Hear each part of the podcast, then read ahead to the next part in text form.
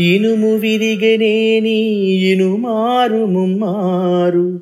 కాచియతుక నేర్చు కమ్మరేడు.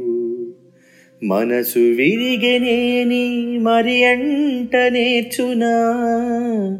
విశ్వదాభిరామ వినురవేమా ఇనుము విరిగితే రెండుసార్లు కాదు మూడుసార్లు కూడా దాన్ని వేడి చేసి కరిగించి అతకగలం అదే మనసు విరిగితే దాన్ని అతకడం సంగతి అటు ఉంచండి. దానికి అంటు కట్టడం కూడా సాధ్యం అంటారు వేమన. ఇనుమారు అంటే రెండుసార్లు అని అర్థం. ముమ్మారు అంటే మూడుసార్లు అని అర్థం. ఇనుము విరిగితే విరిగిన ఆనవాలు లేకుండా దాన్ని అతకగలం కమ్మరికి ఆ నైపుణ్యం ఉంది. అదే మనసు విరిగితే ఆ ముక్కలను అతకడం మాట దేవుడెరుగు. కనీసం అంటుగట్టడం కూడా వీలు కాదు. మనసు విరగడం అంటే మనస్తాపం కలగడం. ఆ తాపం ఎన్నటికీ తీరదు అంటాడు వేమన. చక్కటి పద్యాలు వినండి మన వినుమరిలో.